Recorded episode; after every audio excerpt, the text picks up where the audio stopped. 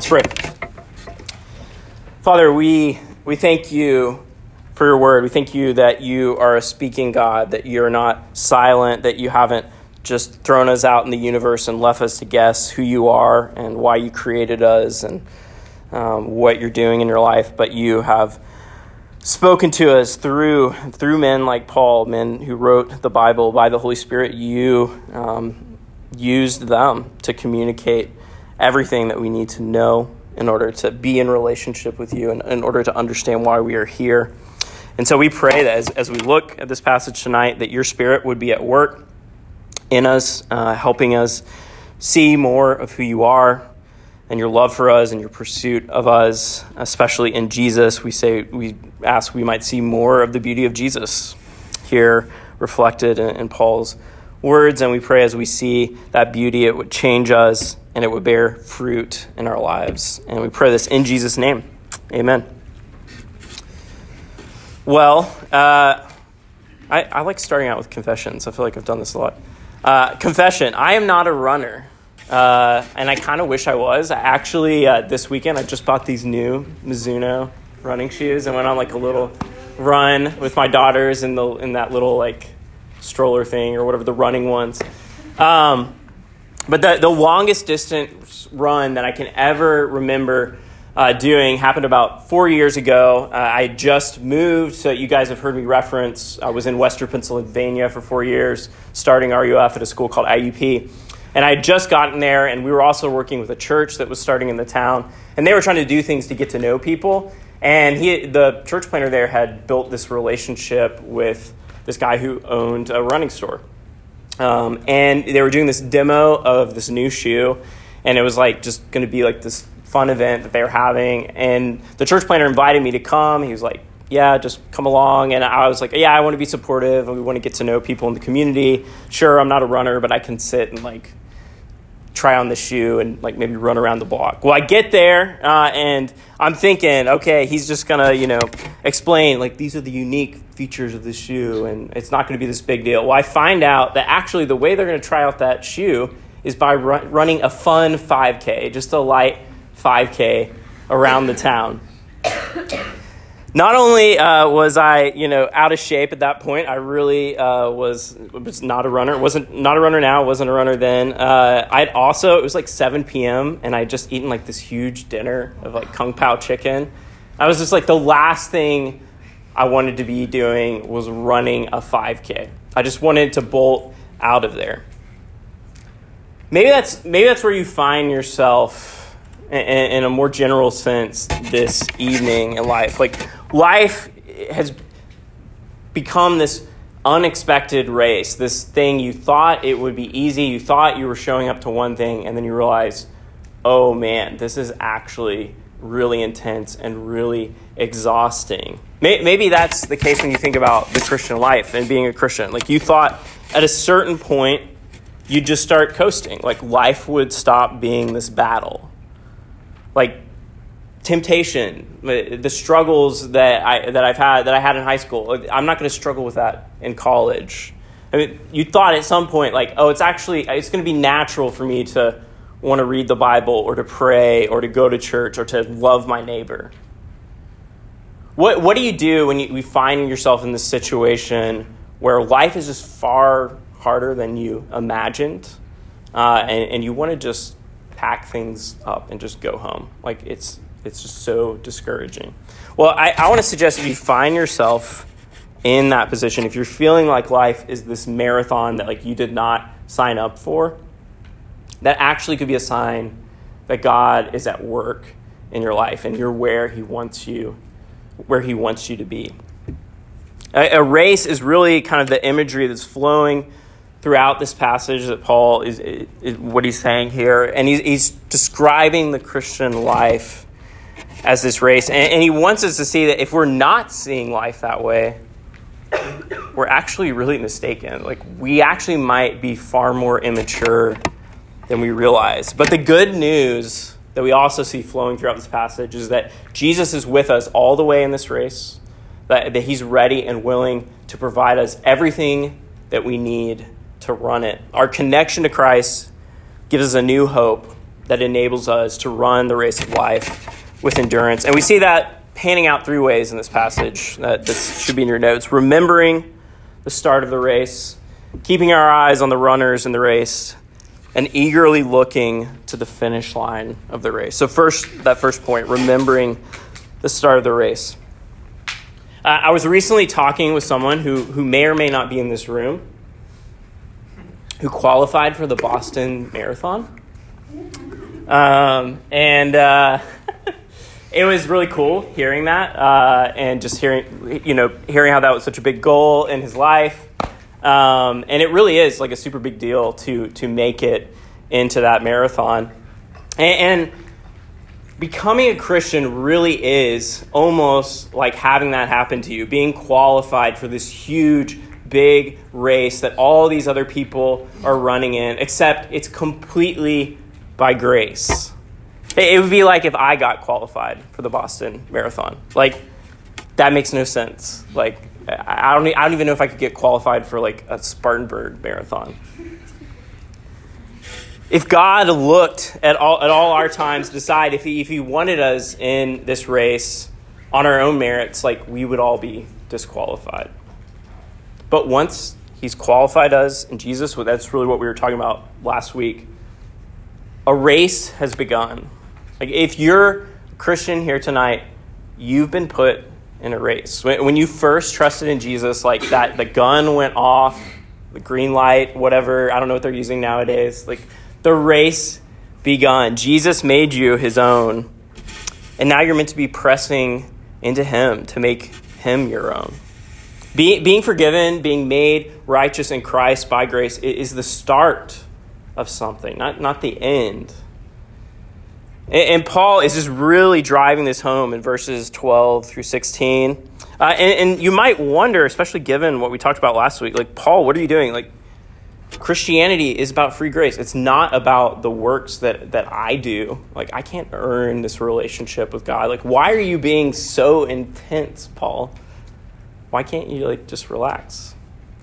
And I think it's precisely because of that, the fact that the gospel is such a radical shift from the rat race of us trying to earn God's approval, that it, it's easy to conclude, okay, yeah, I've done that. I've trusted in Jesus. I'm good. I'm now, I'm, I've arrived. Like, everything is good. And Paul has that in mind here in this passage. Like he, he he's still holding on to this settled relationship that we have through grace by faith that has nothing to do with our works. But it's, as Jesus says, um, as Paul says, uh, through Jesus, um, it's pri- precisely because Jesus Christ made Paul his own that Paul is pressing on to make Christ his own. Paul knows that it's very tempting for us to think that we've arrived or, or to be seeking after something that we think if we get that, I will arrive.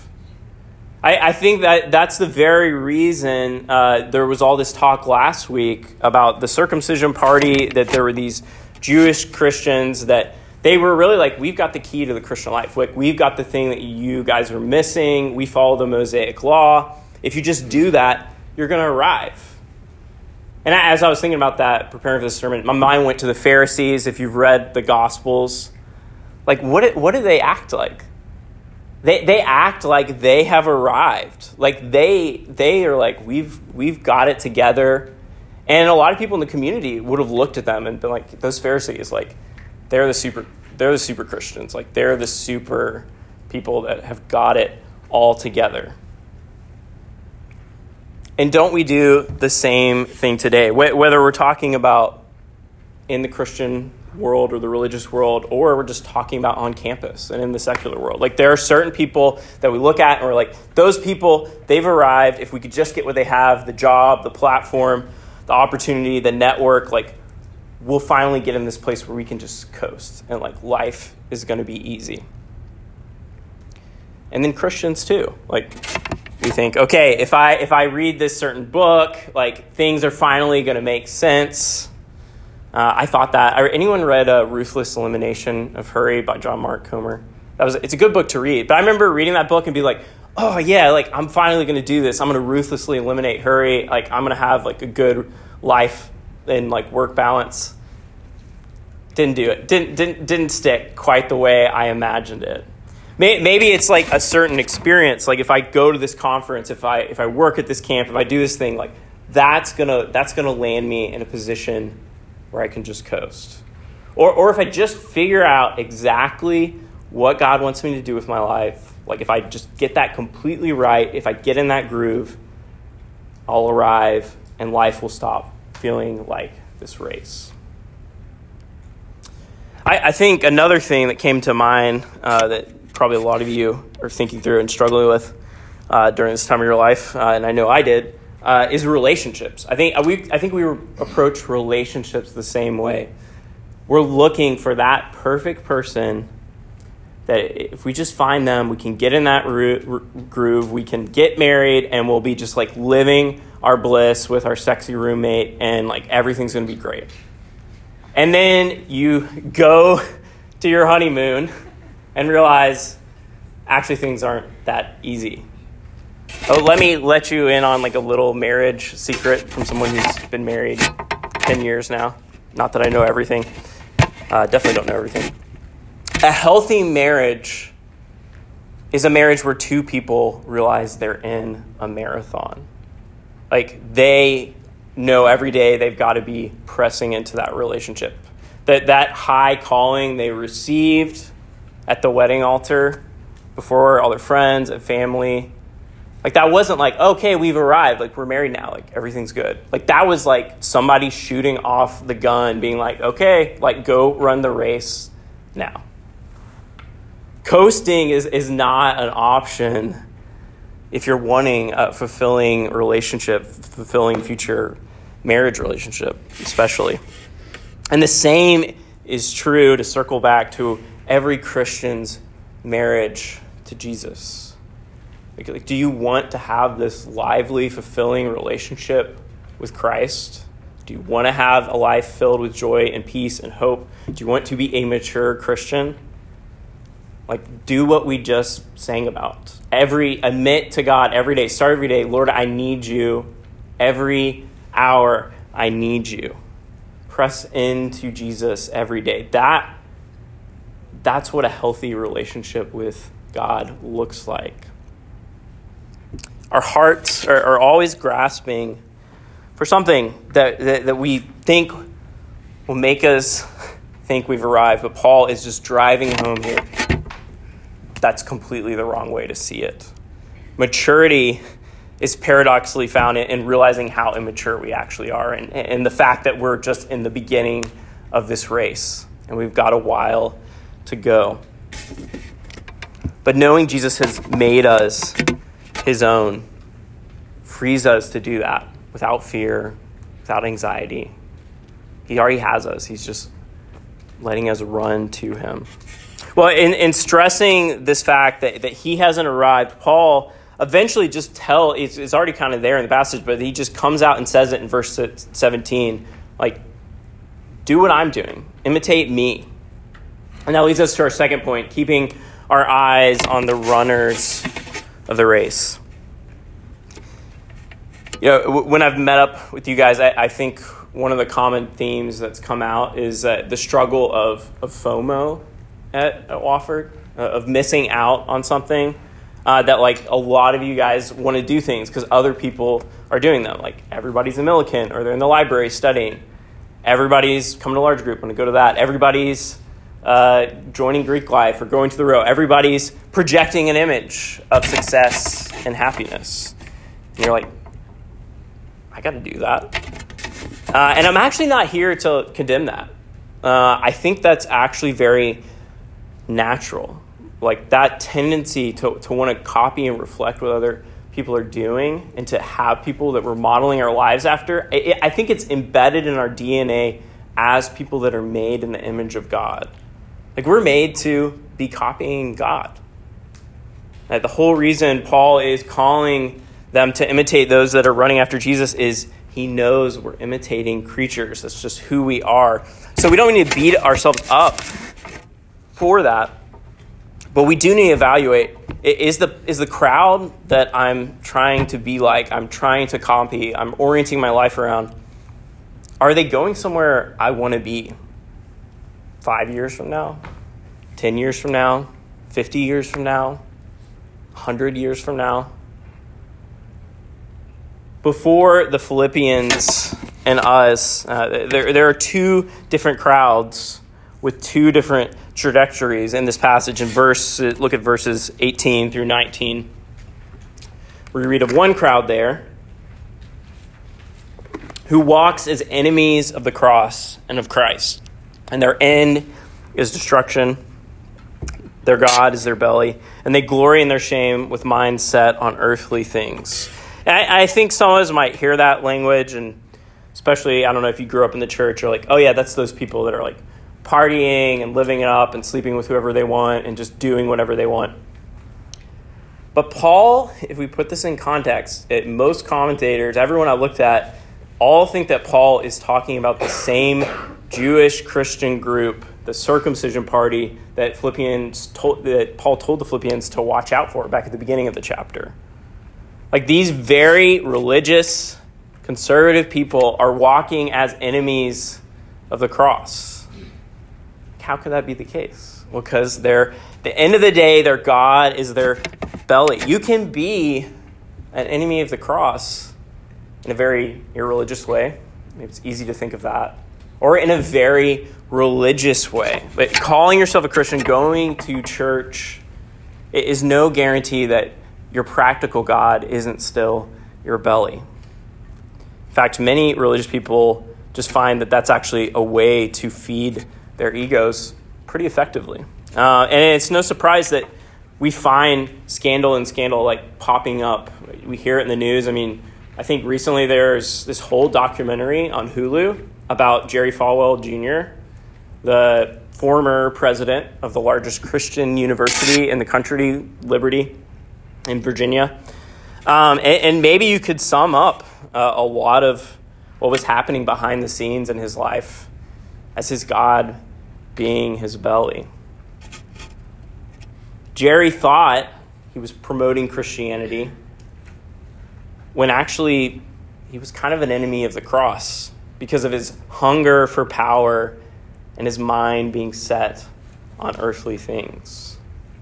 But, but as we see in Paul here, the proper Christian response to this is not just to like make fun of these people or go cynical, but it's to mourn it. Like we shouldn't gloat when, when a Jerry Falwell is exposed and is on the news. We should be grieved.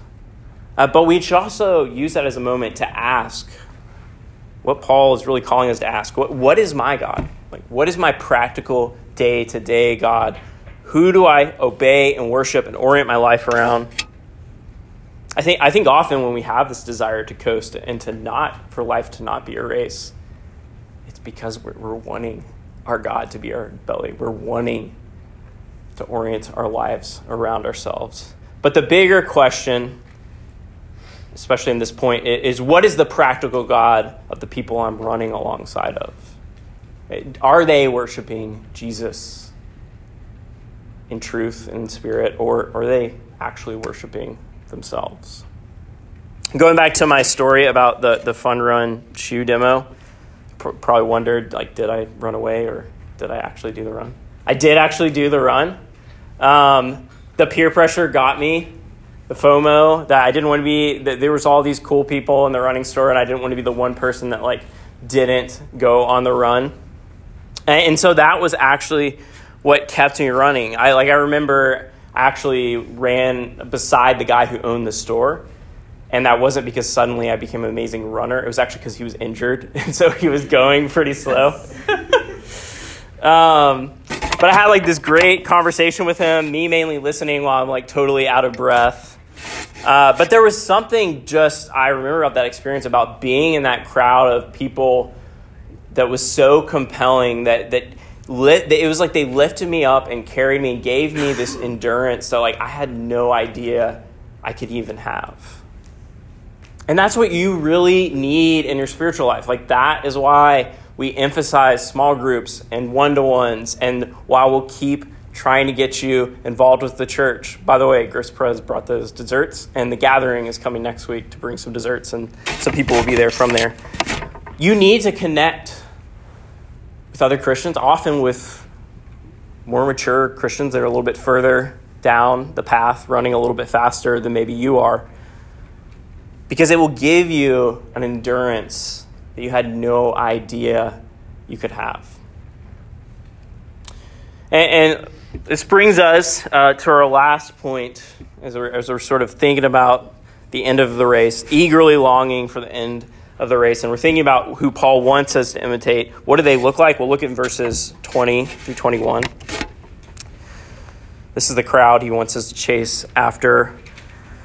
But our citizenship is in heaven, and from it we await a Savior, the Lord Jesus Christ, who will transform our lowly body to be like His glorious body by the power that enables Him even to subject all things to Himself.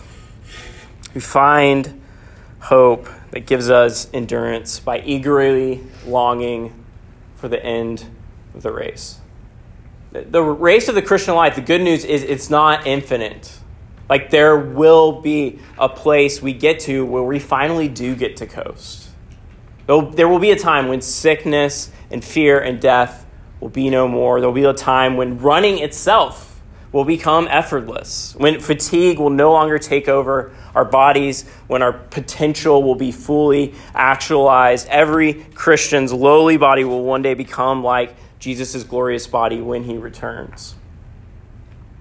That's what Paul's pointing them to look at as they're running. That's what he's pointing us to look at. I, I can still envision in my head uh, being on that fun run, the 5K, and, and turning the corner about three fourths of the way in the run.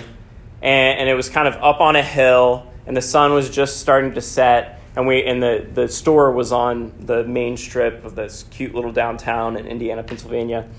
Um, and like the lights of the town were about to turn on and it, it was just beautiful and i could see where we were going. Like i could see the shop even though we had quite a ways still to go. And and there was something that i remember happening within me. It was almost like at that point i remember like running the hardest and i'm like what what is going on? Like i should be like so tired by this point. And, and I, it was just something about seeing that beauty of the final destination of thinking about going with these cool people that are running and are, are, way more athletic than me and going over to the local pub and having a drink with them. There's something about that that compelled me to finish the race. I can, I can guess some of you at this point uh, in the semester uh, might be getting a little homesick. Anyone a little homesick? Uh, I know some of you haven't been back home this entire semester. Um, you're probably eagerly longing, waiting for something. Thanksgiving break, maybe, maybe even the whole winter Christmas break. It's a whole week at home, time with family and friends and good food, and just to not think about school for a bit. That's what the Christian life is like. It's being on this run, looking forward to this vista that we can see that it is so beautiful. And, and, we know when we get there, we will be able to rest, we will be able to coast, we will be able to enjoy time with the people we love. It's like pushing through the semester, longing, looking forward to that break. I'm waiting the moment where we can go home and feast with our families. A certain, a certain amount of spiritual homesickness is actually like super healthy as a Christian. Like, like if you're longing for, man, I, I wish life is just really hard. Like, I just want to be with Jesus. Like, I just, I just, I sort of want this race to be over. Like, that's actually a good thing. That's what Paul is saying here. We are citizens of heaven. Uh, I hate to say it, but if you're a Christian, Wofford is not actually your home. South Carolina is not your home. America is not your home. Like, if you follow Jesus, your home is in heaven. And that's what you should eagerly long for, be looking to, to find endurance in the race of the Christian life. And the most beautiful thing, really, about that, that end of the Christian race is not just the view. Uh, our spiritual homesickness, it's not only for this place that, that's free of sin and death and is just filled with beauty, but it's a place where Jesus is. Like, that is what makes it beautiful and good and full of life. We're longing to be with Him and be like Him. Creation itself is longing for Jesus to return because that is the only one that can fix everything and make everything that's sad untrue. And I, love how we see this uh, in the last book of the Bible, uh, Revelation, where it's really a book that, especially towards the end, it's all about what, what's happening, what is at the end of the race of the Christian life. And this angel gives John the apostle this amazing tour. He's taken up by the Spirit into the New Jerusalem, into this heavenly city that Paul is talking about. And it's just unimaginably beautiful. There's all these details like about like these different gems and things and these giant buildings. It's just this amazing city. But what's at the end of that tour? Well, we read in verses uh, 22 through 23 of chapter 21. John writes, I saw no temple in the city, for its temple is the Lord God, the Almighty, and the Lamb. And the city has no need of sun or moon to shine on it, for the glory of God gives it light, and its lamp is the Lamb. The finish line of the Christian life is Jesus Christ. Like Jesus, he began the race by taking hold of us. We wanted nothing to do with him. And he's with us in the middle of it. He's sustaining us. He's giving us people to run alongside of his church. And he's going to be there at the finish line, waiting to greet us, wiping the tears from our eyes, giving us a water bottle, bringing us in into this huge celebration. That's the hope that will help us to endure the race of the Christian life. Let me close us in prayer. Father, I, I, I just pray for everyone here um, that they might come to this hard realization that, that life is a race if they haven't already, um, that you would bring them gently into that. Um, but they might see how uh, you meet us in the race. Um, they might see deeply how you've taken hold of us, uh, and that just might overflow in a desire to take hold of you. We confess uh, we, we, don't, we don't like feeling like we're in the middle of this race. Um, we want things to be so much easier. We want to coast. Uh, we, we, many times, even as we worship you, we have days where our functional God is our belly.